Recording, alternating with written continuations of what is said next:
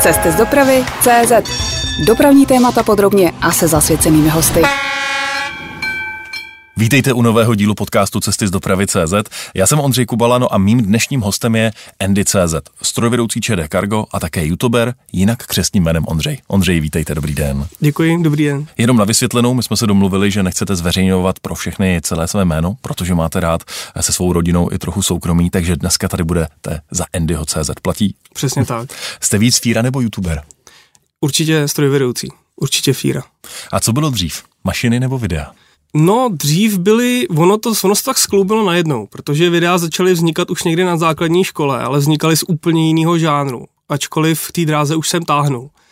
Takže ta se vlastně jakoby plně rozvinula až po tom, co mě můj nevlastní otec přihlásil do kroužku železničních modelářů někdy ve čtvrtý, pátý třídě, myslím, a videa už jsem dělal dávno předtím. Ale je pravda, že když si dneska vezmu do ruky svoji hodně starou kameru, která ještě točila na VHS-kový kazety, tak tam mám první záběry jako manipuláků, průjezdů, posunu ve stanici, takže fakt si myslím, že to začalo ruku v ruce, ačkoliv to v té době spolu nemělo ještě nic moc společného. To znamená, že to nebyla videa ze začátku o vás a o o vašich prožitcích s dráhou. Ne, Nicméně ne. byla to takový ten klasický šotouský začátek, točím a fotím mašinky? Přesně tak, přesně tak. Do dneška mám schovaný negativy a ty kazety a strašně rád bych to dal do digitální podoby, protože samozřejmě dneska si to ocením víc a víc, že se mi podařilo natočit videa mašin a věcí, které už dneska prostě nejezdí a je to škoda. A uvidí někdy vaši fanoušci ranou tvorbu Andyho CZ? No, jestli se mi podaří ty kazety zachránit, tak bych hrozně rád to někam samozřejmě zveřejnil. A vy jste nějaký čas eh, točil hru v simulátorech také a potom jste se překlopil vstoupil do toho, když jste se stal strojvedoucím, že točíte svoje šichty a berete vlastně lidi do zákulisí práce strojvedoucího. Přesně tak, tím to začalo. To vlastně celý začalo takovým malým hecem na střední škole, kdy někdy ve druháku, nemýlim se, tak už jsme trošičku měli nastrány nějaký ty informace a já jsem zabředával do toho každým dnem víc a víc díky svým spolužákům, který už tomu propadli jako dávno, dávno, to už byly obrovský šotouši a mně se to začalo strašně líbit a oni už věděli takové ty technické podrobnosti a učili jsme se předpisy drážní. A tehdy vydal, už ani nevím, kdo to byl, někdo právě video na YouTube straně simulátor a všichni mu tam tenkrát psali, a to je blbost, ty tam říkáš úplný kraviny, takhle to vůbec nefunguje, když s tím vlakem jedeš jak s automobilem. A já jsem se tenkrát hecnul ve škole a říkám, hele, tak já natočím video sám, co jako YouTube kanál mám, nějaký videa tam taky mám, sice, sice herní, takže to jakoby nebude vadit, tak jsem natočil tenkrát ten první díl těch jednohubek, stran simulátoru. A vlastně ten zásadní rozdíl byl v tom, že já jsem se tam choval jako strojvedoucí. Já jsem prostě zapnul hru a řekl jsem, dneska tady máme mašinu, jdeme si to prohlídnout, jo, tady máme manometry, uděláme si zkoušku brzdy, samozřejmě zkoušku brzdy hnacího vozidla a tak dále. A těm lidem se to začalo strašně líbit a to bylo první video, který najednou začalo jako bleskově nabírat zhlédnutí, ačkoliv jsem vlastně neměl tušení vůbec kde. A to jsem to jenom jednou sdělil na facebookové stránce a vím, že v postupně dalších měsících si to sdíleli mezi sebou moji spolužáci a nějakých kamarádí, kolegové. No a tím prvním videem se to celý odstartovalo. Takže mě to začalo bavit, říkal jsem si, hele, ono to má fakt úspěch, jako ty lidi se na to koukají tak jsem se začal stahovat mapy, mašiny ještě víc, to jsem, samozřejmě jsme to v té době pařili všichni jako ten simulátor, takže já jsem tam toho měl nahromážděný hromadu, včetně už tehdy nějakých neveřejných modelů, takže jsem si už tehdy musel dát pozor na to, co tam ukážu.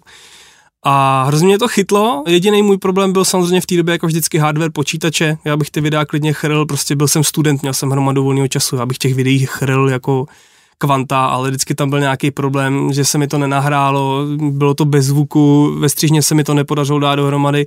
Takže vlastně jakoby mrzí mě to, ale těch videí bylo už i z začátku pár jenom kvůli tomu, že jsem byl vždycky něčím omezený. Prostě youtuberovi začátky jsou těžké. Přesně tak. No. no a dneska? Dneska eh, vlastně točíte eh, svoji práci. Proč to děláte? Já jsem si tehdy řekl, že jestli se mi to jednou povede, jestli si splním ten svůj dětský sen, tak chci, aby i lidi, kteří jsou nebo budou tu dobu v mém věku, kdy jsem byl já na střední, na základní škole, a chtějí se na to nějakým způsobem podívat, chtějí vidět, jak to vypadá ve skutečnosti. My jsme taky v té době nevěděli, jak to funguje, my jsme se taky poptávali kamarádů, kteří měli v rodině strojvedoucí a říkali jsme, hele, jak to je na tom posunu a tam ten trační motor, to zapojení, já jsem to jako slyšel, co, co jsou ty šunty a nikdo nám prostě nebyl na to schopný v té době odpovědět. Vám tohle chybělo samotné. Přesně. My jsme ty informace vyhledávali, my jsme byli žízniví, prahli jsme po těch videích a článcích v té době na internetu rok, řeknu 2015-16, v té době ještě nebylo skoro vůbec nic, takže kdykoliv se někde objevilo kratulinký pětivteřinový rozmazaný video, jak někdo prostě si natočil svou jízdu, tak my jsme z toho byli úplně jako v úžase. My jsme prostě strašně chtěli vidět, jak se ta mašina chová, co to dělá za zvuky, jak se to nahazuje, k čemu jsou ty přepínače, proč je tamhle ten svítí modře při určitý rychlosti a tenhle zase svítí oranžově, když to není potřeba. A já jsem si prostě řekl, Mimochodem, malinko mě k tomu inspiroval tehdy youtuber Smileyček, který hmm. právě začal vida- dělat videa s GoPro kamerou vlastně na čele z řízení nákladňáků, což byl super pohled, že vlastně vy jako divák to vidíte z jeho perspektivy. A já jsem si prostě řekl tak a tohle chci dělat, jestli se k tomu jednou dostanu, tak chci, abych mohl mít možnost ukázat i v ostatním, jak to vidím já, jak to vidí ten strojvedoucí, že to není zas až tak úplně jednoduchý, že to není jenom haha hraní s mašinkama, že přijdu jako ale že tam je prostě papírování, předpisy, závazná slovní komunikace, ty mašiny musíme mít hromadu znalostí a zároveň, abych takovou populárně naučnou jakoby tvorbou malinko těm lidem už dokázal aspoň nějaký ty základní věci vysvětlit, protože nám třeba na střední škole strašně chyběla elektrotechnika. Já sám nemám žádný elektrotechnický vzdělání a všechno, co jsem se kdy naučil, tak bylo jenom samoukou.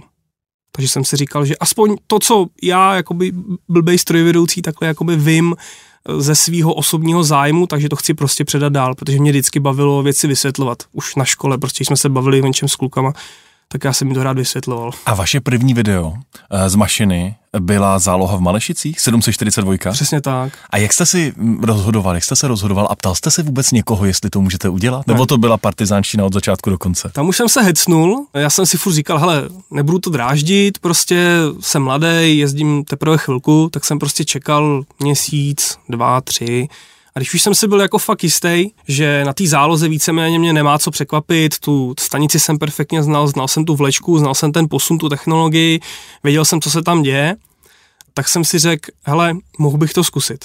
Tak jsem si tu kameru prostě jeden večer vzal, říkám, buď to vyjde, nebo to nevyjde. Nakonec, když jsem to potom druhý, třetí den celý zatěšený dával ve středně dohromady, tak jsem si říkal, hele, jako není to špatný, já to prostě zkusím. Jo, buď, buď prostě přijde někdo z karga a klepne mě přes přesně, prsty. Klepne hmm. přes prsty a řekne, hele, v žádném případě jako vůbec. A, a nebo, nebo si toho nebude nikdo všímat a uvidí se. No a zhlednutí rostly, rostly, rostly, stále nic. Až po nějakém čase se mě ozval můj vlastně cvičný strojvedoucí, náš jakoby kontrolor strojvedoucích.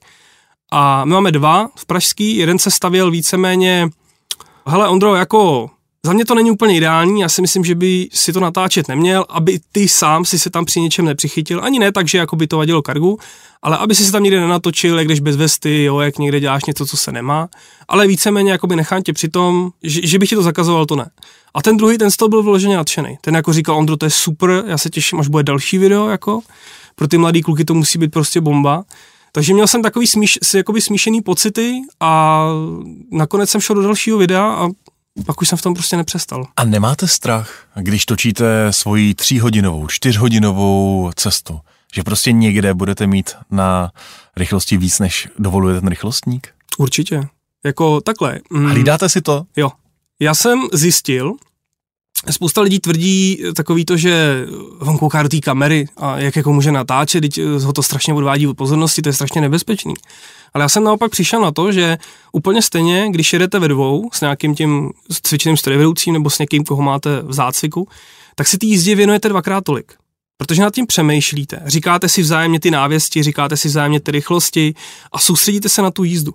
Když to, když jedete v tichosti, sám, nic se v podstatě, jakoby, když to takhle řeknu, neděje, tak vás nemá co trknout k tomu být obezřetný. Ale když já si zapnu tu kameru, tak v tu chvíli mi v hlavě přepne a teď si říkám, tak, teď se to nahrává a já musím být stoprocentně profesionální, musím si na všechno dávat pozor, takže opakuju si v hlavě nebo i nahlas, většinou v videu si neopakuju nahlas ty návěsti, říkám si, co mě bude čekat dál, co teďka dělám, že mám ruku na brzdiči, začínám brzdit, že budu snižovat takovou a takovou rychlost. Samozřejmě, nebudu lhát, úplně stejně jako v autě, občas se ta rychlost přešvine, ale my máme takovou nepsanou toleranci, řekněme ty 2 km za hodinu u mechanických rychloměrů, kde ta ručička jako tíká sem tam a vlastně člověk kolikrát neví, jestli to opravdu je těch 105 nebo to je 103, tak e, tam se to s tím těžkým nákladním vlakem občas nepodchytí. Ale ještě se mi jakoby nestalo opravdu ani když jako jezdím sám, že bych to nějak přišvihnul. Fakt se snažím, jestli jsem přiznám, někdy jel 91, jo, ale tam jde spíš fakt o to, že, že se snažíme dodržovat nějaký ty vymezený tolerance, protože každý rychloměr má nějakou dvouprocentní odchylku. U té dráhy si fakt jako nesmí přesahovat. Hlídá se to, je to nebezpečný. A u těch videí ku podivu fakt ne. Jo. A vždycky si říkám, když už náhodou by se něco stalo, no tak to video nevydám, nebo to prostě tu část vystříhnu. Ono není neobvyklé, že vaše videa mají přes 100 tisíc slednutí. Jako klobouk dolů, co by za to někteří jiní youtubeři dali. Těší vás to? Určitě, jako strašně mě to těší. Já jsem jakoby na jednu stranu občas malinko smutný z toho, že teď jsem teda eh, čerstvě dosáhl 30 tisíc odběratelů, což za mě je úplně skvělá hranice. Těch 100 tisíc si myslím, že by se mi jako líbilo, už jenom z toho důvodu, abych měl doma vystavený ten nádherný YouTube play button, který prostě by mi eh, dokazoval, že něco jsem jako opravdu vybudoval. Ale vlastně si z toho hlavu vůbec nedělám, protože vím, že jsou lidi, kteří mají miliony odběratelů a zdaleka nemají takový zhlédnutí jako já. Takže já sice, já jsem nedávno koukal do YouTube statistik, jak si někteří youtubeři stěžují, tak já mám asi 82% jako neodebírajících lidí, kteří sledují moje videa. Většina lidí má přesný opak, že mají okolo 20% lidí, kteří neodebírají jejich videa ale zase, když se prostě podívám na ty statistiky, že to video za poslední dva roky třeba nazbírá 250 tisíc zhlednutí, tak si myslím, že to je super. A je to hlavně z toho důvodu, že vlastně většina mýho publika tak je taková ta asi nepravidelně se vracející, že na to narazejí prostě někde na Facebooku, nebo mě strašně často posílají lidi na Instagram fotky, jak jim to pouští učitel v hodině, třeba moje videa, jo, tak pochybu, že ten vůbec ví, co to je YouTube učit, jo. Takže já vlastně sbírám strašně moc těchto z těch zhlédnutí od různých lidí, i starších. Nedávno jsem šel tady na hlavním nádraží a přišel takový 75-letý pán prostě s manželkou, zastavil se u mě, podíval se, podal mi ruku. Dobrý den, já bych vám jenom chtěl strašně poděkovat jako za ty videa, já už jsem na dráze, nepracuju 30 let, ale hrozně vám fandím. Já už zase musím mít, tak se mějte krásně a nashledanou. Vy jste říkal, celebrita. Jsem si pak říkal, hele, nesledují mě opravdu jenom ty malí děti, jako koukej na to všechny věkové kategorie a tohle člověka vždycky hrozně potěší. Ono naprosto eh, v tom playlistu vašich videí na YouTube vybočuje eh, jedno, které má téměř půl milionu mm-hmm. zhlednutí. A to je, když jste jel s tím prvním rekonstruovaným brailovcem z Libně do Středokluk na vlečku. Přesně tak. A po pražském Semeringu. Proč zrovna tohle video je mnohonásobně populárnější než všechna ostatní? No já si myslím, že už to je patrný i z toho nadšení, který jsem v tom videu měl, protože já osobně tuhle tu mašinu miluju už od té doby, co jsem nastoupil ke kargu do zácviku. A já jsem nedávno dohledával nějaký svoje takové vzpomínky, kde jsem měl třeba vystřížený nějaký články z časopisu nebo tak a zjistil hmm. jsem, že jsem měl strašně dlouhou založenou fotku tady těch dvou rekonstruovaných brylovců právě někde nakladně vyfocenou, jak byly čerstvě z Brusunově nový někdy v roce 2008. Oranžovo-modrý nátěr. Přesně tak. Nepřehlednutelný v krajině. Strašně se mi to tenkrát líbilo. A ani jsem nad tím jako nějak nepřemýšlel, jenom vím, že jsem těma mašinama byl vždycky fascinovaný a pak jsem nastoupil ke kargu. A teď mi to jako docaklo, že hele, já se na těch mašinách zajezdím, teď to je úplně neuvěřitelný. Já jsem ještě před deseti lety jako malý kluk jsem se koukal na fotku těchto z těch mašin a říkal jsem si, jaká je to nádhera, to musí být prostě bomba, jakoby, být na té mašině. Ani mě to v té době vlastně nenapadlo vůbec, že to je jako možný. To stejný s Vektronem. Když tenkrát na střední škole přišli první Vektroni, tak my jsme s klukama říkali, to je hustý, to je, to je vesmírná loď, to je neuvěřitelná mašina. A, a najednou jsme byli u Karga a takhle lusknutím prstu, jako, tak se na to pojďte udělat zkoušky. Jo. A já jsem byl v podstatě jak výříkové vidění. Jsem si říkal, to přece není možný, že nám to jako svěřej. Jsme takový mladý, prostě jako blbouni a oni řeknou, tak pojďte s tím jezdit. Takže jakoby ten entuziasmus si myslím už z toho videa byl určitě na mě znát, protože já jsem byl sám strašně nadšený, až si skoro říkám, že jsem to natáčel, že jsem si to měl víc užít, protože tohle video bylo tak vzácný, to se ani lidi neuvědomují, ale to bylo asi po třetí v životě, co jsem na tom videovcu by byl. A od té doby už jsem na něm nebyl. Takže do středokluk se nedostanete moc často. Ne, ne, ne, teď už vůbec, teď už vůbec. Předtím, se, jestli jsem se tam dostával jednou za dva, za tři měsíce, protože to byl oblíbený manipulák, to právě měli turnusový strojvedoucí a my jako letáci jsme se k tomu moc nedostávali, nebo jsme tam byli v noci. Jo. A většinou s banglema, protože to byla naše nosná řada, tady prostě motorová a ty katrovci byli vlastně permanentně v kralupech. My jsme na ně dělali zkoušky jenom z toho důvodu, kdyby právě někdo vypadnul, nebo aby jsme je mohli vozit na opravu do Ústí nad Labem do SOKV. Mm-hmm. A tohle byla fakt obrovská náhoda, a ani nevím tenkrát, jestli už jsem si to dopředu jako zjistil, ale myslím si, že to byla fakt náhoda, že jsem si řekl, hele, po dlouhé době mám denní šichtu, pěknou denní šichtu, ně, někam se tam jede, něco se tam děje, vemu si kamery. A ráno u strojmistra jsem se dozvěděl, co tam bude za mašinu a co jsem byl normálně, jsem tam málem upadnul. Jako. Teď mi řekněte, mluvíte o vesmírné lodi, když eh, mluvíte o Vektronu a mluvíte s obrovským nadšením o rekonstruovaných uh, mašinách z ČKD, tak kde to je pro strojvedoucího lepší? A taky si zajezdíte na těch úplně desítky let starých babičkách, že jo? elektrický. Tak... To, to jsem strašně rád. Mně se právě strašně líbí ta různorodost a jsem hrozně vděčný za tu možnost dostat se ještě na ty původní staré lokomotivy, kde se opravdu cítím jako strojvedoucí. Což by zase moji kolegové starší dneska už v důchodovém věku řekli, že to tak se cítili třeba na parních mašinách. Jo. Tak eh, hrozně se mi líbí a jsem rád za to srovnání, že já sám jsem si prošel těma všema kategoriema a můžu prostě říct, že se vším se jezdí dobře. Dost často, ačkoliv to lidi překvapuje, tak opravdu s tou spolehlivostí nebo s tou pohodlností, tak ty staré mašiny nejsou vůbec špatně. Jo? Kdybych vám řekl, jezděte denodenně stovky kilometrů v pravidelném provozu s autem, který je 50 let starý, tak si řeknete, to je veterán, teď to nemá topení, klimatizaci, bezpečnostní pásy, to přece nemůže být normální. Ale u těch mašin to tak je.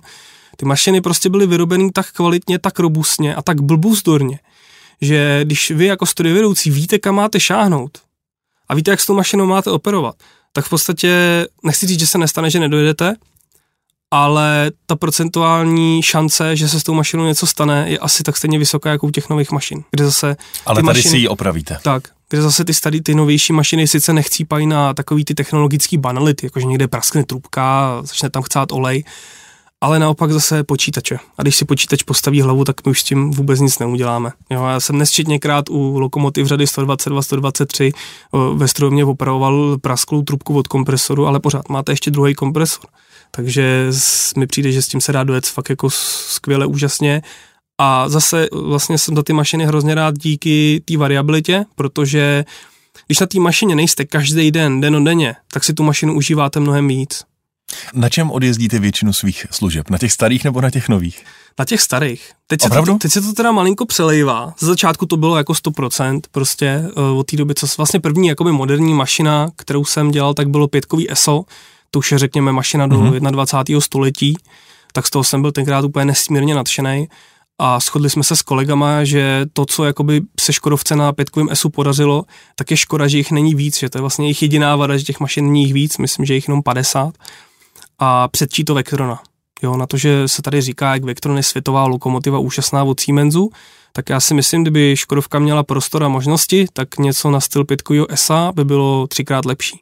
Protože opravdu, jakoby, kam se hrabou na nás Němci, my jsme prostě zlatý český ručičky a to, co ta mašina umí zvládat, s tím umí počítat, eh, ta automatické řízení, rychlosti a tak dále, je tak precizní, tak citlivý, že vy jako strojvedoucí se tam opravdu cítíte jako ve Velíně jedený elektrárny, kdy vy prostě zadáte a ta lokomotiva to dělá.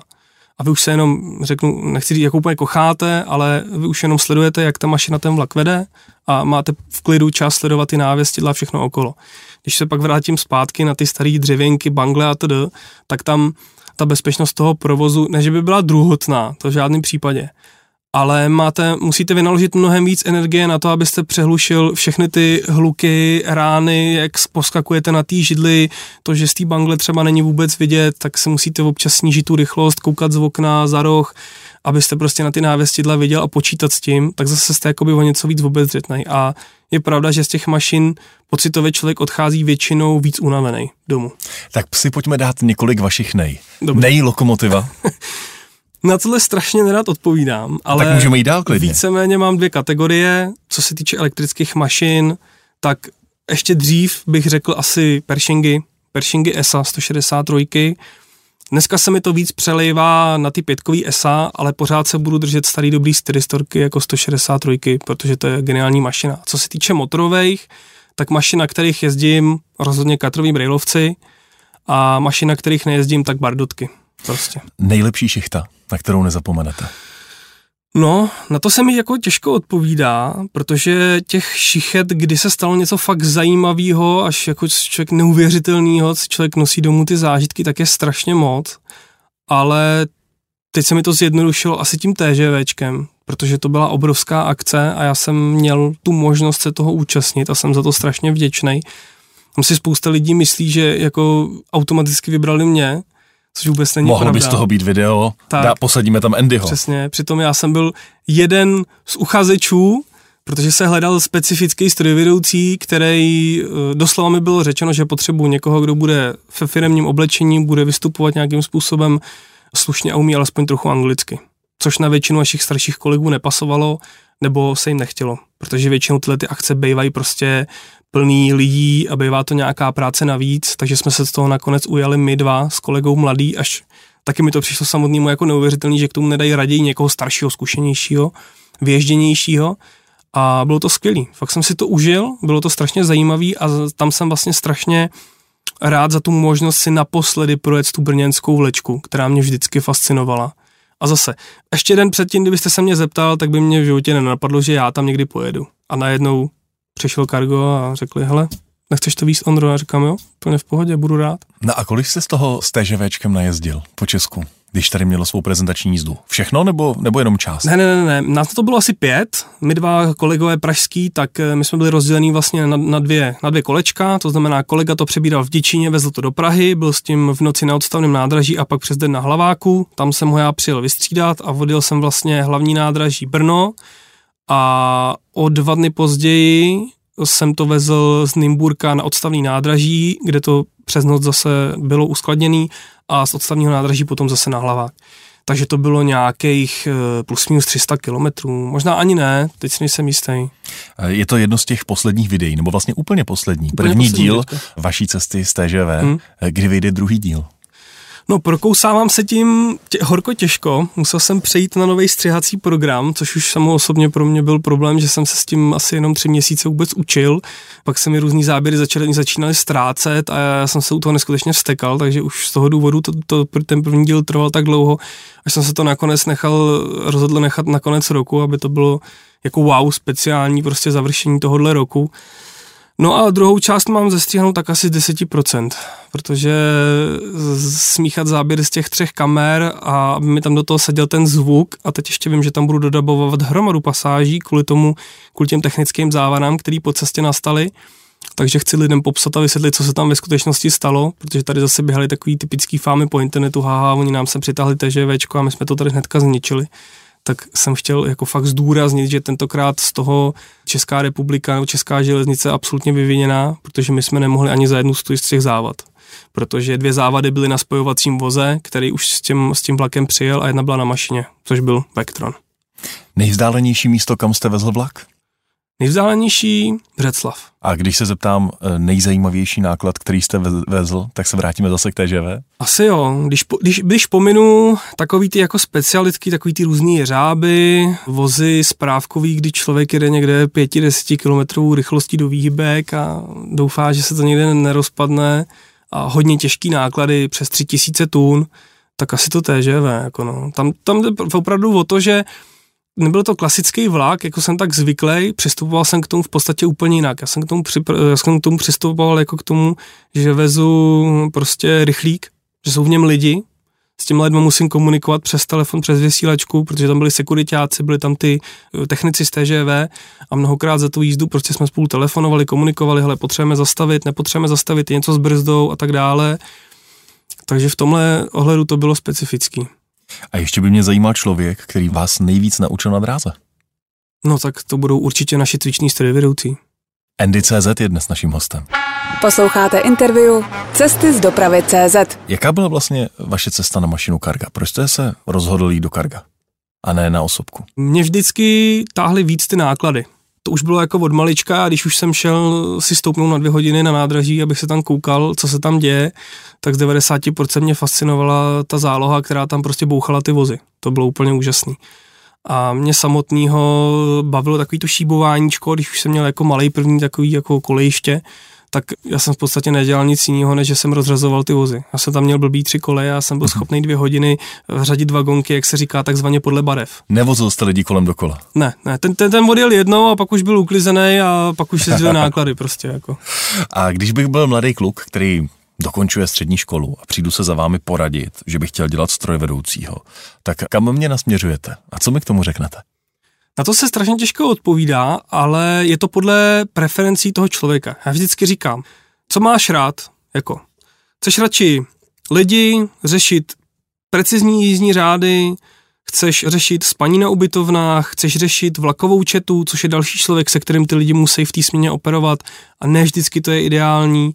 Ta skladba směny je úplně jiná A říkám, anebo by tě víc bavilo takový to, ono totiž většině lidí to připadá takový lajdácký. Já jsem třeba nedávno měl kluka na zácvik, na pasivní zácvik ze střední školy a ten vlastně za tu šichtu se mnou úplně převrátil o 180 stupňů.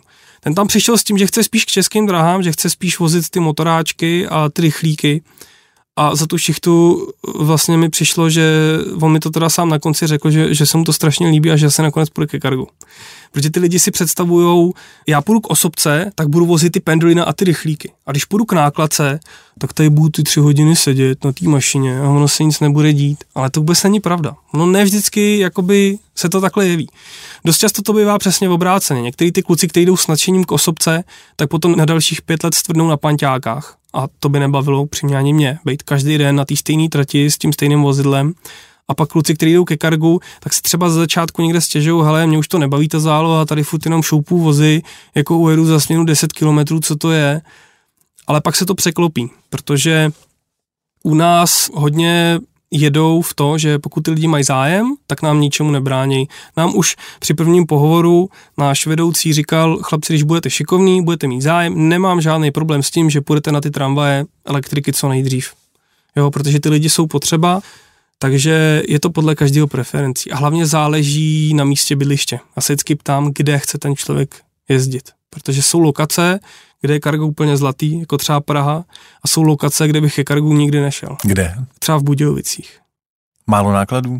Málo šichet, málo práce, víceméně, a i co se týče jakoby té náplně práce. Většinou taky takový to, že stvrdnete na těch laminátkách, to znamená na jednom typu těch mašin, a jezdíte jednu, dvě ty tratě furt do kolečka. To ta Praha je strašně zajímavá v tom, že my jsme prostě fakt střed, střed té republiky a já jezdím úplně všude. Od Děčína po Břeclav, přes Ostravu do Plzně. Takže já si zajezdím opravdu všude. Je pravda, co mi tady malinko chybí, tak to jsou ty lokálky. Malinko mě chybí ty motorové šichty, které jsou třeba v Benešově a v Kralupech, ale zase ty elektriky si myslím, že mi to jako dost vynahrazují. Chtěl byste z ocelí z Kralub do Dubí nebo strkat kerosín do středokluk Určitě. nahoru? Jako z začátku jsme si mysleli, že nás tam aspoň jednou měsíčně dají, proto jsme si to dělali a bohužel dlouhodobě v Kralupech je jakoby málo práce, takže se vlastně primárně nechává těm turnusovým strojvedoucím v Kralupech a nás tam moc nedávají, takže já jsem si nakonec nedělal ani jakoby ty seznání těch tratí tam přímo, a trošku mě to jako mrzí. Jednou za čas bych si tam klidně šel zajezdit, vůbec bych s tím neměl problém. Ono na druhou stranu vy to líčíte, jak si skvěle zajezdíte a všechno, ale na druhou stranu strojvedoucí karga i s výlukami, které letos byly extrémní, často jako většinu Čechty může jenom pročekat. Není to frustrující? No, vzhledem k tomu, že je nás pořád málo a třeba teďka přes covid nás bylo ještě míň, tak my jsme byli vlastně i tak vytížení protože i přes ty výluky se to musí nějak vyjezdit. A ono se to nedá vyjezdit jinak, než že ty vlaky se budou nějak pohybovat. Takže my jsme vlastně tak dlouho ty vlaky zamykali, zamykali, až už nebylo kudy jezdit, až prostě někdo opravdu se chytl za hlavu a začala se třeba na té Berounce omezovat osobní doprava, jezdit místo autobusy, aby my jsme mohli nějak projet. Takže my jsme v podstatě měli práce až nad hlavu a mně se jako je málo kdy stalo, že bych někde čekal dlouho ve výluce. Maximálně takový to, že jel jsem třeba do Plzně a vrátil jsem se o něco dřív zpátky, tak jsem potom hodinku a půl, maximálně dvě hodiny čekal vlastně, než jakoby ta výluka skončí, abych mohl pokračovat dál na Prahu. Ale většinou to bylo tak, že jedu, jedu, jedu, zamykám vlak a jedu třeba pro další. Novinkou letošního podzimu jsou vlaky v energetickém zájmu země. To znamená, je to situace, kdy třeba hrozí nedostatek v elektrárně hmm. nebo v teplárně uhlí. A v takovém případě takový nákladní vlak může nově dostat uh, přednost i před osobní dopravou. Už jste vezl takový vlak? Vezl, vezl jsem jich teďka spoustu a doufal jsem, že pan minister dostojí svého slova, ale bohužel se tak ještě neděje. Asi není až taková krize, jak se říkalo. Myslel jsem si, že opravdu ty, ty uhelné vlaky budou mít jako prioritu number one, ale bohužel to tak stále není. Stále se, jakoby, jde se myslím o těch zaměstnancích v provozu na těch výpravčích a dispečerech, který na jejich vlastně osobní riziko uvážejí, jestli ten náklad je tak důležitý, aby ho pustili třeba přes ten osobní vlak. A právě po tom, co se vlastně objevil ten článek, že ty uhelné vlaky budou mít přednost, tak nám vznikla v Praze nová šichta, která se doslova jmenuje uhlí. Jenom mm-hmm. uhlí a je vlastně každý den denní noční od 6 do 6, od 6 do 6 a vlastně naší jedinou prací je vozit vlaky na té uhelné pánvy. Takže většinou z 95% okamžitě RG jízda Nymburk nebo RG jízda Ústí nad Labem, vzít nějaký vapky a upalovat s tím, co nejdál to jde. No a řekněte mi, už jste vezl vlak, když jste dostal tady přednost před osobní dopravou? Jo, určitě. Spoustakrát, ale... Takže to funguje? Funguje, ale říkám, nikdy to nebylo nějakým jakoby nuceným prostředkem, vždycky to bylo na rozhodnutí toho výpravčího, který v tu chvíli usoudil, že to tak bude lepší. To znamená jakoby na jejich dobrý vůli. Vy jste už několikrát zmínil, že nejste v turnuse, tady co si povídáme. Ne. Že jste strojvedoucí, který jezdí takzvaně letmo, uh-huh. ale to znamená, že nikdy nevíte, co máte před sebou. To je to, co vás na tom baví? Přesně tak. Jdete do práce a říkáte si, tak kde dneska skončím? Ano. Mě právě hrozně baví ta variabilita, rozmanitost, toho, že kdybych byl v turnuse a věděl bych, že já tadyhle povezu motorák ráno tam a zase zpátky 13krát otočím tu stejnou tráť a zítra to stejný a pozicí to stejný, aby to nebylo málo, tak příští týden si to dám ještě dvakrát, tak mně se jako snad ještě nikdy nestalo, že bych nastoupil dvakrát po sobě, třikrát po sobě u Karga na tu stejnou šichtu a dělal bych to stejný. To tady prostě nehrozí. Já i když nastoupím na směnu, ale pozor, to možná motáme trošku dvě věci, to, že jsou směny turnusem daný, neznamená, že vím, co budu dělat. Uh-huh. Jediný rozdíl je v tom, že já mám směnář jako turnusák, bych měl směnář na půl roku, ale jako leták vím směny týden dopředu. Někdy 4-5 dní dopředu. A i když třeba nastoupím směnu, která 99% opravdu bejvá podle plánu, protože to je nějaký důležitý vlak, třeba pošťák, ty uh-huh. většinou opravdu jako se dodržou, dodržou si jízdní řády, což zase je změna vůči normálním nákladním vlakům, proto mě ty pošťáky strašně baví. Za prvý můžeme si zkusit jet 120 u, u nákladu, což je jako skvělý. A většinou se nás prostě přehazují jako horký brambor, takže já nastoupím na směnu, třeba právě to uhlí je dispečerka, takže vím, že nevím nic. Ale jsou směny, kdy měl bych třeba nedávno jsem nastoupil směna 60-105, to je v podstatě takový manipulák, který jde přes celou republiku z mostu až do Ostravy a dost často se někde zadrbe hodinu, dvě spoždění a pak už se to takhle veze, že se ten vlak zruší nebo jede až druhý den a ty dispečeři prostě v podstatě neustále přehazují ty strojvedoucí, aby jim to líp vycházelo. Takže já nikdy s jistotou přesně nevím, co povezu. Nikdy. A řekněte mi, máte už vlastně zkoušky na všechny lokomotivy Karga, které se tady kolem Prahy pohybují, anebo ještě vám něco zbývá? Říkáte si, a až budu mít chvíli, dodělám si i tuhle mašinu. No u Karga určitě ne, jako celkově. Co se týče v okolí Prahy, bych řekl, že už mám 90%. A to v podstatě těch 5% nemám jenom z toho důvodu, že Cargo se rozhodlo, že už nám ty mašiny dělat nebudou, protože už těch zbývá posledních pár kusů a v Praze se objevují opravdu jenom zřídka a to je Bastard a šestikulák. Uh-huh. Jinak mám v podstatě úplně na všechno, co tady běžně jezdí. No a když se podíváme třeba na ten jich Čech, tak laminátku máte? Ne, ne, ne, ne. A chtěl byste jí? Tak je to zajímavá mašina, moc se mi líbí, byl jsem se na ní párkrát svíst s kolegou a nevadilo by mi to, musím říct, ale zase, když se na to podívám z pohledu toho karga, tak tomu jako rozumím, protože každá provozní jednotka si určuje, jaký ten konkrétní strojvedoucí bude mít ty seznání a autorizace na těch mašinách a my bychom se na nich moc neuplatnili. Jo, protože vlastně nejbližší místo z Prahy je Kutná hora, kde jsou nějaké laminátky a tam už zase nastává ten problém té šichty, kdy, kdyby mě dispečer odeslal někam směrem na Brno, tak už bych se třeba do té Prahy potom nemusel nikdy vrátit. A co je pro vás lepší, noční nebo denní? Dřív jsem si myslel, že denní, ale momentálně se přikláním spíš těm nočním. Opravdu? Stále víc, protože čím více mám těch nočních, tím míň mám toho volného času a zjistil jsem, že já stoprocentně radši budu ráno spát do 11, dám si oběd a půjdu do práce, než když budu vstávat v pět ráno a pak jsem v odpoledne nepoužitelný. A jak překonáváte únavu na dlouhých nočních trasách? No na těch nočních trasách mi to právě takový problém nedělá. Když už je to jakoby směna a jsem na to připravený, řeknu za mě asi úplně nejostřejší, eh, co teďka vozíme, je ten pošťák do Ostravy, kterého jsem se jako fakt hodně bál. A je to opravdu 4,5 až 5 hodin čistý jízdy. Ten jako jde pořád. Bez zastavení. No, je tam manipulace v Olomouci, ale to je jako pětiminutová pauzička, tak na čurání a zase se jede dál. Tak eh, zvládám to ku dobře ačkoliv jsem tomu nevěřil, je pravda, eh, otočit Ostravu ještě zpátky, to už bych měl malinko problém, ale když se před tou směnou vyspím, já většinou ještě se snažím třeba předtím, než odcházím do práce, si na hodinku, dvě jako natáhnout. On člověk sice neusne, ale zavřu si ty oči.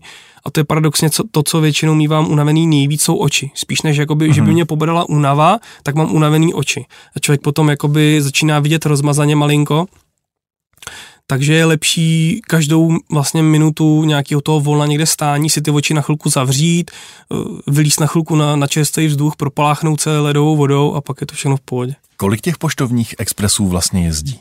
Mezi Prahou a Ostravou? Co vím já, tak eh, každý den běžně jezdí tři páry, s tím, že všechny teďka momentálně jezdí do Ostravy. Měli jsme, myslím, jednoho, který končil v Olomouci, ale ten je nějak teďka zrušený a o Vánocích to bývá ještě víc. Tam, myslím, přibývá ještě jeden pár vlaků a dokonce ještě jeden vlak, který jede jakoby jenom Praha, Ostrava a nemá ten vlak, který jede zpátky. A dočkáme se videa z Poštovního expresu. Už je. Už je? Mm, jedno je. Chtěl bych určitě další, ale tam je prostě problém, že ten vlak prostě jede v noci a natáčet to v noci tak, aby bylo hezky vidět na ten pult, na to stanoviště, což o to, aby bylo vidět něco venku, když vychytá mašinu, která má ledkový reflektory, tak už se to celkem dá, ta kamera venkovní to docela zvládá, ale ten pult, to stanoviště je problém, protože ta vysílačka a ty, ty manometry, které vlastně svítí hodně, tak tu kameru osvětlou natolik, že na tom pultě potom stejně není vidět, co já tam dělám. Na jakou techniku teď aktuálně točíte a jak se to vyvíjelo od vašich začátků? Tak já jsem stále věrný Sony, to je moje oblíbená značka rád bych v ní pokračoval i nadále. Vždycky jsem si chtěl pořídit nějakou pořádnou kameru, ale zároveň jsem měl takový budget, takže moje první kamerka byla nějaká čínská Hitachi, se kterou jsem tenkrát ještě šotil. První kameru, kterou jsem si vlastně vzal na mašinu, tak byla právě Sony Handycam, taková malá kamerka, kterou dneška mám, plně funkční, úžasná kamera skvělý rozlišení barvy, prostě paráda a tím, že jsem stříhal, dneška stříhám v Sony Vegasu, tak i eh, ty soňácký hm, řekněme, programy s, s, tím, s tím eh, formátem si rozumějí, co ta kamera dělá. A před vlastně třema rokama, když mě oslovil Cargo s tou spoluprácí, tak jsem se rozhodl pořídit si novou kameru, takže jsem si zase koupil opět uh, Sony, je to nějaká FDR uh, něco, teď se nejsem jistý tím, FD, FDR AX33, něco takového, abych nekecal. A zase, naprostá spokojenost. Já jsem nejdřív přemýšlel, že bych si koupil jakou už opravdu kameru, ale nakonec jsem od toho upustil a dobře jsem udělal, protože jsem zjistil, že na tu mašinu fakt potřebujete něco, co se dá strašně rychle zabalit do co nejmenšího jako balení, do co nejmenší brašny, protože většinou to sebou tahám těch 12, 13, 14 hodin v té směně někde na rameni, na zádech a potřebuji, aby to bylo co nejvíc kompaktní, aby to mělo integrovaný zoom, abych se nemusel starat s přehazování objektivů a takovýchhle věcí. A teď si myslím, že dalším krokem určitě by byla kamera GoPro, nějaká ta jedenáctka, která je nejnovější. Mám GoPro 6, myslím, kterou mi teda mimochodem daroval fanoušek, za což jsem mu do dneška strašně vděčný, protože si myslím, že bez ní by nevznikla spousta videí, který je teďka na mém YouTube kanále a já sám bych se k té koupit té kamery asi neodhodlal. Říká náš dnešní host, youtuber a strojvedoucí ČD Cargo, Andy.cz. Posloucháte interview Cesty z dopravy CZ. Naším hostem v minulém díle podcastu eh, byl minister dopravy Martin Kupka. A on vám tady nechal jednu otázku. Pojďte si ji poslechnout. No já především oceňuju to, že se díky vám daří propagovat práci strojvedoucích a ukazovat, co všechno obnáší. A chtěl bych se zeptat vlastně pro sebe, ale doufám nejenom pro sebe, co opravdu ještě víc dělat pro to, aby těch přehmatů na dráze bylo co nejméně, aby bylo co nejméně přehlednutých červených, aby v tomto směru práce strojvedoucího opravdu do budoucna zahrnovala co nejméně rizik. A myslím, že nejde jenom o vytvoření ETCS, ale zajímalo by mě, co z vašeho pohledu by mohl podniknout ministr dopravy víc a co by mohl podniknout dopravce i celý rezort. Tak já bych chtěl hned z začátku říct, že panu ministrovi fandím a je to za mě konečně velice sympatický člověk na postu ministra dopravy za posledních několik let. Doufám, že je to člověk, který opravdu dostojí svého slova a něco se s tím pokusí udělat a moje odpověď zní následovně, ačkoliv vím, že to není jednoduchý a vlastně jsem hledal takovou věc, která nás všechny jako strojvedoucí trápí asi nejvíc a vyplnulo to i z toho dotazníku, který od ministerstva dopravy na nás jako strojvedoucí byl. S kolegama jsme se na tom tak nějak víceméně shodli, tak jakoby problém number one a ten vlastně bude přetrvávat i přes ETCS, který s tímhle si nic neudělá, tak je všeobecný chaos v informacích a extrémní neinformovanost provozních zaměstnanců o tom, co se momentálně děje. Pomozte mi to pochopit. kolikrát stojí lidi na peroně zmatený, nějaká výluka, něco se stalo a stěžují si, že nevědí, co se děje, jestli ten vlak přijede, jestli ten vlak nepřijede. Jenomže nejhorší na tom je, že tohle kolikrát neví ani ten strojvedoucí toho vlaku. Paradoxně k nám se ta informace někdy dostane až jako k posledním. Ačkoliv si myslím, že k nám by se měla dostávat jako k prvním, protože Všude se tvrdí, že strojvedoucí je ten poslední, který může zabránit nějaký té nehodě, který má v ruce pevně ten vlak a může s tím něco udělat. A bohužel jsou prostě směny, kdy s náma za celou šichtu nikdo nepromluví. A já si myslím, že to je velice špatně. Ta komunikace je strašně důležitá a ani si nemyslím, že by to bylo nějaký lajdáctví těch zaměstnanců, ale je to bohužel způsobený už takovým tím dlouhodobým potlačováním toho problému, kdy ty lidi provozní ubejvají, těch výpravčích je čím dál tím míň, řídějí čím dál tím větší obvody, úplně stejně tak ty strojvedoucí. Známe čím dál tím větší kus republiky, známe čím dál tím víc mašin, musíme toho mít v hlavě strašně moc. A ta komunikace potom vázne nebo není vůbec žádná. Takže si myslím, že by se určitě vyplatilo zapracovat a opravdu ty lidi školit a dosazovat nějaký lidi do toho provozu, jako operátory. U nás třeba strašně chybí ta komunikace i s dispečerama, s těma výpravčíma, kdy vlastně výpravčí rozsvítí takzvaně bílou na posun a já správně, dle předpisu, samozřejmě budu stát a budu tam stát do zejtřka protože ten výpravčí kolikrát toho má tak moc a tu bílou tam rozsvěcí za den po 150. že už opravdu nemá tu třetí ruku, aby ještě zvedl tu vysílačku a volal mi znova jako těm 150 strojvedoucím přede mnou a zase mi říkal, kam pojedu, přes jakoukoliv pojedu a v tom chaosu i on se kolikrát splete a já potom jedu jinam, než mám takže zase zabrzdím a zase volám já jemu, co se děje a on jo, promiň, my jsme si to teďka rozmysleli, já už jsem neměl čas to zavolat. A to se děje dnes a denně, dnes a denně, takže pak stačí Malinkatá nepozornost právě toho strojvedoucího, už jenom kvůli tomu objíždí spožděný osobní vlak, je tam ten stres, je tam ten tlak toho, že uh, ty cestující na to čekají. Ten výpravčí na mě tlačí, protože mu blokují nějakou kolej, jsou nenajezený, nemají časy dojít na záchod, takže si myslím, ono se to vždycky jednou nakumuluje a pak se stane nějaká nehoda. Takže problém číslo jedna, komunikace a všeobecný chaos s tím by opravdu bylo potřeba něco udělat a s tím úzce souvisí strašně nepřehledný, problematický, chaotický předpisy. Mysleli jsme si, jak třeba nová D1, kterou jakoby zpráva železnic dlouho prezentovala, že ona už bude, už bude a bude to skvělý, tak my jsme z toho byli třeba docela zklamaný, protože nová D1 se tvořila přes 8 let. 8 let. Už v době, kdy já jsem nastupoval na střední školu někdy, eh, do prváku, tak eh, nám říkali, že nám tu D1 ani nebudou tisknout, že za chvilku bude nová. Jo. Po osmi letech máme novou D1. No po devíti. Po devíti letech máme novou D1 a v podstatě se vůbec nic nezměnilo. A nás to strašně zklamalo. Jo, objevily se nové bar- barvičky, články jsou jinak označený, jasně. Dobře, jestli 5-10% se obrátilo k lepšímu, ale zbytek je pořád stejný chaos, anebo dokonce ještě větší.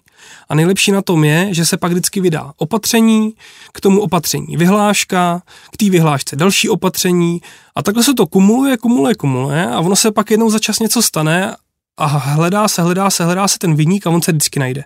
Protože se vyhrabe, tady bylo opatření z roku 2009 a tady bylo napsáno, že vy jste měl jednat takhle a takhle. A strojvedoucí, který přijde dneska na dráhu, tak v jeho silách opravdu není. To by musel každý večer jako denodenně sedět u počítače a ono ani ty, inform, ty informace se dohledávají strašně špatně. My občas, když takhle s kolegama narazíme na nějaký problém, tak se to snažíme v tom předpise dohledat, protože on vám každý řekne, ale to je přece takhle. A já říkám, podlož mi tohle. Najdi mi to v tom předpise a potřebujete, jak to doopravdy je.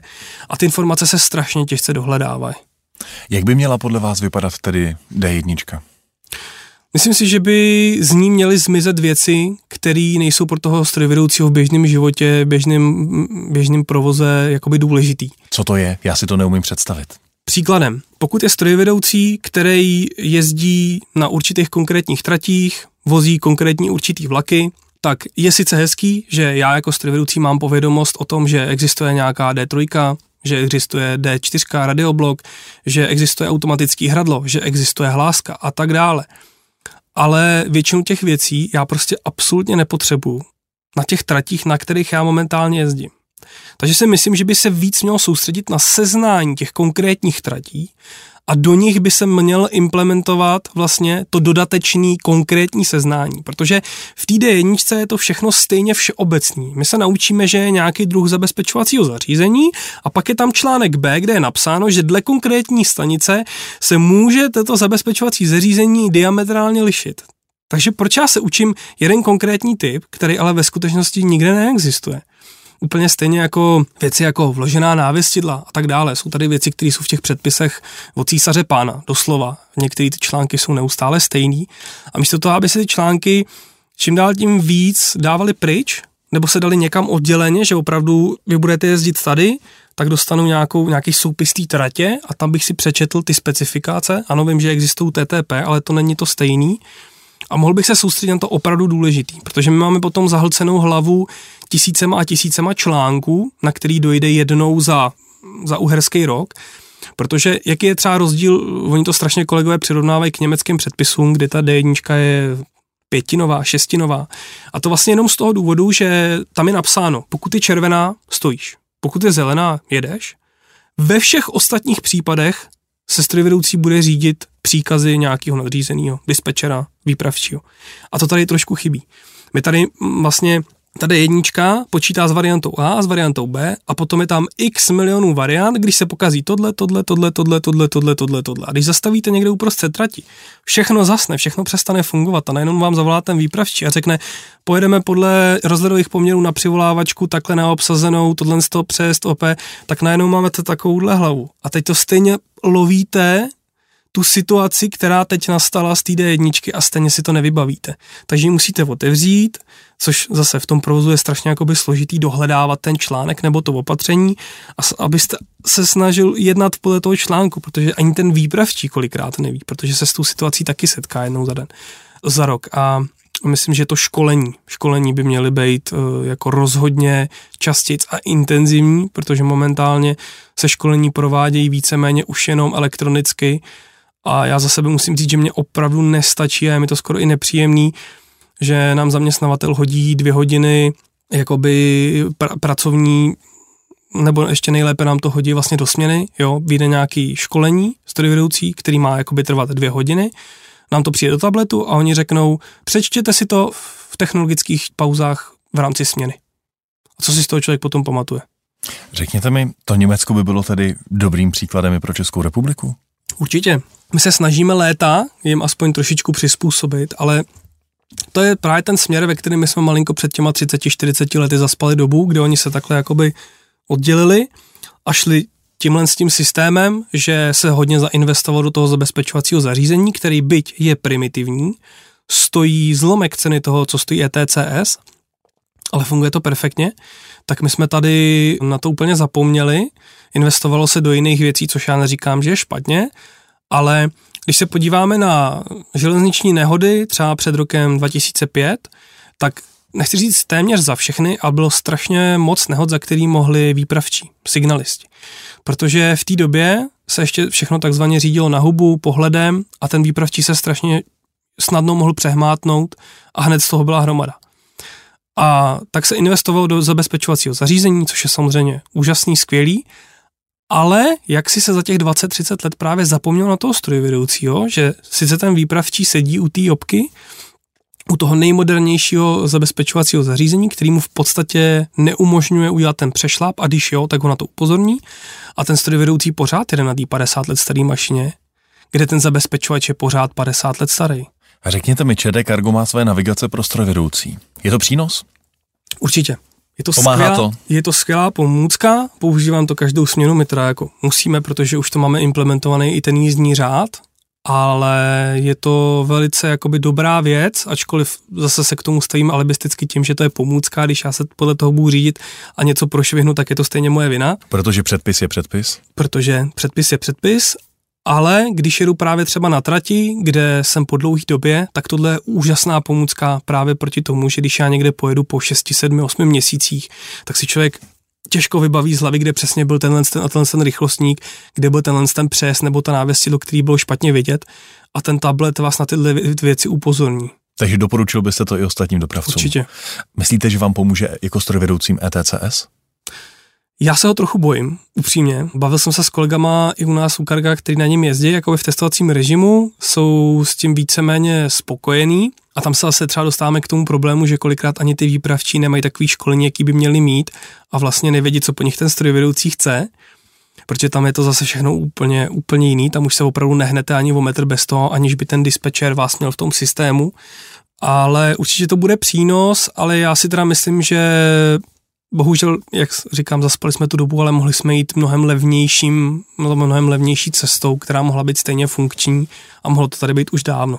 Teď bohužel za to zaplatíme všichni, budou to miliardy, miliardy, miliardy korun, a než se to zaimplementuje, odzkouší a bude to tak funkční na všech tratích, aby se zabránilo nějakým nehodám, tak to bude trvat ještě spoustu let. Mě spíš zajímalo, jestli to může, vy jste si hodně teď stěžoval hmm. na to, a nemyslím to ve špatném, ale stěžoval na to, že vlastně na strojvedoucích zůstala ta veškerá odpovědnost hmm. na jejich očích, na jejich rukách, uprostřed komunikačního chaosu. Hmm. Tak jestli to ETCS může být něco, co strojvedoucím také v tomhle pomůže? Určitě, ale částečně. Takhle. Jak to myslím? Ten zabezpečováč vás takzvaně prostě odpráskne, když něco neuděláte tak, jak máte. Což samozřejmě je jeho funkcionalita a je to dobře, že je tisíckrát lepší, aby ten vlak e, zastavil na tu rychlobrzdu, než aby se něco prošvihlo. Ale pořád se zapomíná na to, že ty mašiny jsou pořád stejný a ten strojvedoucí pořád bude řešit ty stejné závady a naopak ještě se bude soustředit na další věc navíc, protože už dneska, když si vezmu i toho jako Vectrona, což je super moderní lokomotiva, tak já tam mám čtyři displeje plus tablet a teď tam bude ještě ETCS, další displej. A já už v podstatě nevím, jestli vůbec mám ještě koukat na tu trať, jo, protože na jednom displeji koukám napětí, proudy trakčních motorů, případné poruchy a tak dále, na, na druhém monitoru mám třeba kamery a další důležité věci, v tabletu sleduju svůj jízdní řád, který musím jako strojvedoucí sledovat a pak na mě kouká ještě ETCS. Ještě by mě zajímal výcvik strojvedoucích nad simulátorech. ČT Cargo podepsalo loni smlouvu na nový simulátor, kde by chtělo v rutinním provozu školit strojvedoucí. Hmm. Je to cesta správným směrem? Já si myslím, že určitě cesta to je. Cesta to je, uh, myslím si, že taky už mohlo to tady být dávno. A je skvělý, že se tam dají nasimulovat ty věci, se kterými se člověk právě jakoby v realitě nesetká a že opravdu je dobrý, aby člověk byl malinko připravený na to, co se asi jakoby všechno může stát. Ale ve výsledku stejně je to vždycky na tom strojvedoucím a vlastně nikdy se nedá předpovídat, samozřejmě máme všichni psychotesty, ale nikdy se nedá předpovídat, jak ten strojvedoucí jakoby okamžitě perfektně zareaguje. Mně se taky kolikrát eh, stane, že když už po té dvouhodinový ubíjející noční jízdy, kdy opravdu koukáte do toho kuželu bílého světla, se přede mnou objeví slnka, tak máte ty dvě, tři vteřinky, než se zpamatujete, šáhnete na tu houkačku, brzdič a tak dále. Ale za prvý, co vím od kluků třeba od čeďáků, myslím si, že ty simulátory by měly být častěji, aby opravdu ten člověk jako se fakt trénoval prostě a dávali mu tam ty podpásovky, protože člověk, když se, když se vám vlastně dlouho nic nestane, stejně jako v autě, jak si pak říkáte, ono je to vlastně pohoda.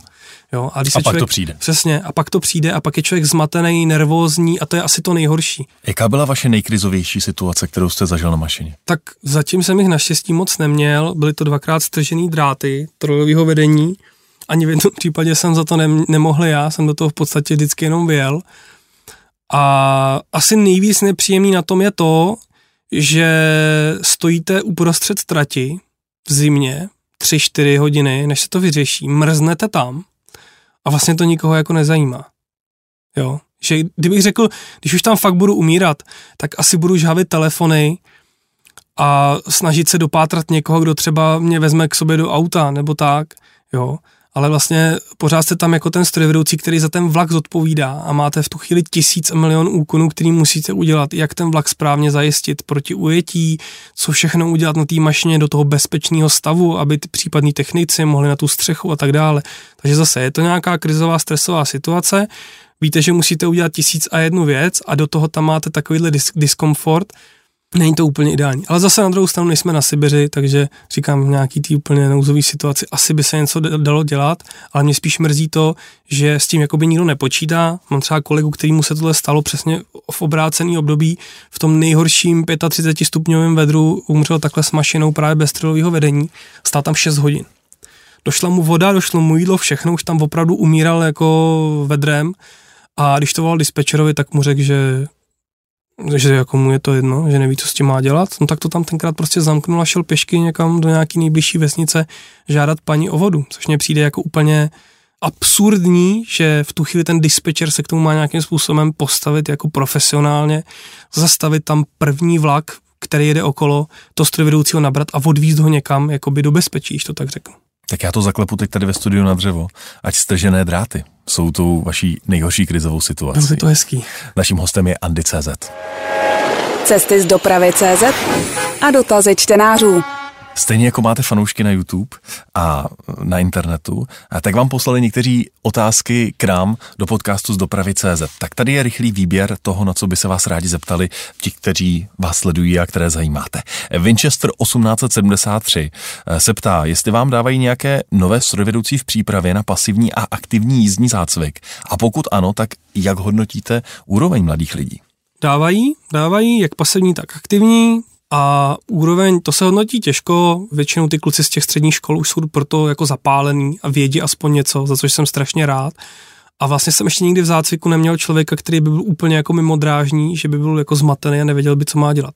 Takže já zatím, zatím musím zaklepat asi, že všechny ty kluky, které já jsem měl, byli šikovní a věděli, co mají dělat. Takže já jsem byl spokojený. Holku vám ještě nepřidělili? Kolegyň máte spoustu. Měl jsem strojvedoucí zácviku, nicméně ne novou, ale paní Andreu Ježišmar, já řeknu přezdívku Andreu Esou, oni budou všichni vědět a tu jsem měl v zácviku, protože vlastně se vracela zpátky ke kargu, takže jsem ji nezač- nezacvičoval jakoby úplně od nuly. Marka by zajímalo, jestli chcete být dál strojvedoucím, anebo jestli by vás bavilo se ve struktuře ČD Cargo posouvat někam výš, třeba do pozice řídících pracovníků. Nenechal jste nic suchou na dispečerech, tak třeba tam? Už jsem nad tím přemýšlel a bylo mi to i nabízeno právě v rámci té spolupráce o těch videích a teď jsem ještě pro Cargo dělal jeden takový projektík, ale musím říct, že ne. Ne, říkal jsem to i od začátku, jakoby v rámci, vždycky, když se podepisovala nějaká smlouva, tak jsem říkal, že já chci být prostě primárně strojvedoucí a momentálně mě to baví a naplňuje maximálně. Dušana by zajímalo, jestli vás už někdy eh, třeba zaměstnavatel za nějaké konkrétní video klepnul přes prsty, že hele, Ondřej, tak tady už jste toho ukázal moc. Vy jste o tom mluvil, že vlastně máte mm. u nadřízených podporu. Mě by možná spíš zajímalo, setkáte se někdy s kolegy na dráze, eh, které vyloženě štve, že tam tu kameru máte? Já jsem no. zkoušel nedávno fotit autobus v noci v Hustopečích mm. u Brna, eh, v novém designu IDS mm. JMK.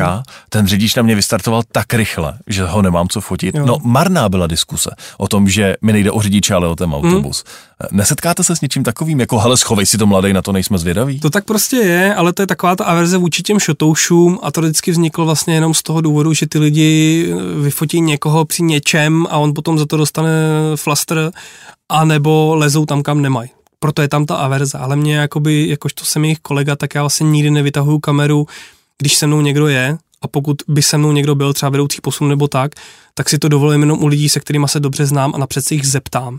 Miroslav by se rád zeptal, kdy budou společná videa, která plánujete s Jakubem z kanálu Jacob the Train Driver. No, s ním to taky začalo zajímavě. My jsme jakoby dlouholetí přátelé, vlastně už ještě před, ještě před, když byl na škole a nebyl u Karga, tak já jsem ho potom jako zpětně ukecával, s ním to bylo jaký vtipný, on na chvilku odešel, pak se se vrátil. A spousta lidí neví, že my se známe jakoby z osobního života, Máme hromadu nápadů, to je tak vždycky, já měl vždycky hromadu nápadů, ale jenom ta realizace. Takže jakoby, Není čas. já nechci prostě nic slibovat, on teďka toho času má ještě míň, protože právě on eh, teďka pracuje s části pro generální ředitelství, pracuje na předpisech a tak dále, mladý perspektivní, jak se říká, jeho to chytlo, takže mu přeju hodně štěstí a ona ty videa teďka má trošku víc toho času, no. Eh, Samuela by zajímalo, jak vnímáte práci se současnými stávajícími zabezpečovači, než přijde ETCS? Tak já třeba si osobně myslím, že zabezpečovač Mirel, který já mám osobně nejradši, už byl takový hodně velký nášlap k tomu, aby to bylo víceméně dokonalý, kdyby se skloubily chytrý hlavy do, dohromady a dalo se naše český AVV, automatické vedení vlaku, dohromady se slovenským Mirelem, tak si myslím, že už tady mohl být úžasný zabezpečovač typu ETCS. A s tím, co momentálně máme, jsem já plně spokojený právě z toho důvodu, že ty zabezpečovače nás hlídají tak, jak by měli, si myslím. Neumějí samozřejmě vyhodnotit ty přešlapy, který, když už ten strojvedoucí udělá, tak neumějí tomu zabránit úplně tak, jak to umí to ETCS. ale třeba konkrétně ten Mirel, já jsem s ním velice spokojený, protože ten vás pohlídá i ve chvíli, kdy si třeba necháte odbržděnou mašinu a odejdete, tak ji okamžitě zastaví, hlídá si směry jízdy a hlídá toho strašně moc.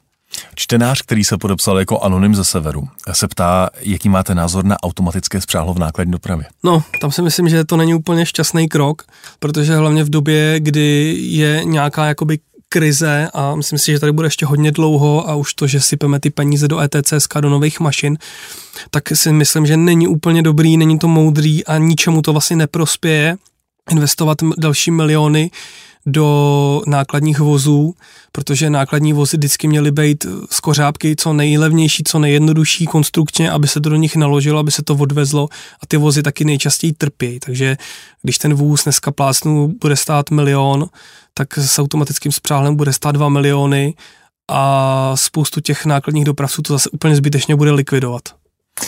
Jirku by zajímalo, jestli je po dlouhé době, když se dostanete na nějakou mašinu, na které jste mnoho měsíců neseděl, těžké si na ní zvyknout a píše, že osobně mývá problémy třeba si zvyknout na stanici, kde už dlouhší dobu nesloužil a běžně se třeba v začátku ohlašuje jmény ostatních stanic. Takže asi výpravčí. Tam to chápu, já se taky občas takhle přeřeknu, ale právě spíš jako při té komunikaci. Co se týče mašin, tak ne. Já mám nějaký asi jako technický dar, já jsem nenáviděl matematiku, nenáviděl jsem češtinu, procházel jsem se čtyřkama, ale jakmile mě ukážete mašinu nebo cokoliv technického, motor prostě u auta, u mašiny, jednou mi to člověk popíše, já si na ní jednou, dvakrát zajezdím, tak to mám tady, takhle vzadu uložený a já prostě na tu mašinu přijdu a je to jako kdyby se otevřel manuál a jedu. A nikdy mi to, musím říct, nedělalo problém, mám to, já nevím, třeba stejně jako s lyžováním, já si jdu zaližovat jednou za rok, stoupnu se do těch lyží a jedu. Vůbec nad tím nepřemýšlím. Michala by zajímalo, jestli plánujete fírovat až do důchodu, anebo respektive spíš, jestli si myslíte, že tahle práce jde skloubit s rodinným životem, ženou a dítětem. To bude někdo, kdo vás zná tak, a no, tuší, co vás čeká. Momentálně to skloubit jde, samozřejmě to dítě bude hodně náročný časově, takže uvidím, jak to budu zvládat dál, ale zase mám v okolí hromadu kolegů, kteří mají jedno, dvě, tři děti, a zvládají to úplně bez problému a strašně si myslím na tom právě závisí na té partnerce, kde já jsem měl ohromný štěstí, že mě v tom podporuje, ví, že ta profese je časově náročná, ale zároveň to spolu umíme skloubit tak, že to prostě funguje. Takže já bych se toho nebál, jsou tady profese, které jsou v tomhle mnohem horší, třeba řidiči kamionů, kteří jsou 14 dní někde pryč, eh, lidi, kteří pracují dlouhodobě v zahraničí a já konkrétně jako strojvedoucí u Karga si myslím, že doma trávím ještě pořád s většinu svého volného času, než abych ji trávil v práci, protože i když měsíčně udělám dvě, tři, i extrémně ty čtyři šichty navíc, tak pořád těch 8-9 dní doma jsem plus mezi těma nočníma, což je za mě úplně největší výhoda téhle profese, co jsem jakoby tak časem zjistil, a už bych asi nedokázal dělat normální práci, kdybych pět dní v týdnu vstával. Od 8 do 4. Vůbec. Já jsem to nenáviděl. Já jsem měl takhle brigádu akorát při škole a pak chvilku před Kargem jsem pracoval u Makra jako řidič a to bylo to nej, nejubíjející, nej, nejhorší, co jsem mohl dělat, kde opravdu člověk je, já prostě když přijdu takhle odpoledne jakoby po té 8 hodinovce domů mezi tou, tou čtvrtou, pátou hodinu, tak já jsem potom úplně nepoužitelný. Ale když přijdu domů po noční, vyspím se, tak jsem pak schopný celý den ještě makat. A vaše partnerka, respektive vaše paní, protože jste se už vzali, je z dráhy nebo není? Není. Neměla s dráhou nic společného a až díky mě se o to začala trošku zajímat. Ona teda tvrdí, že ne, ale vždycky se ptá.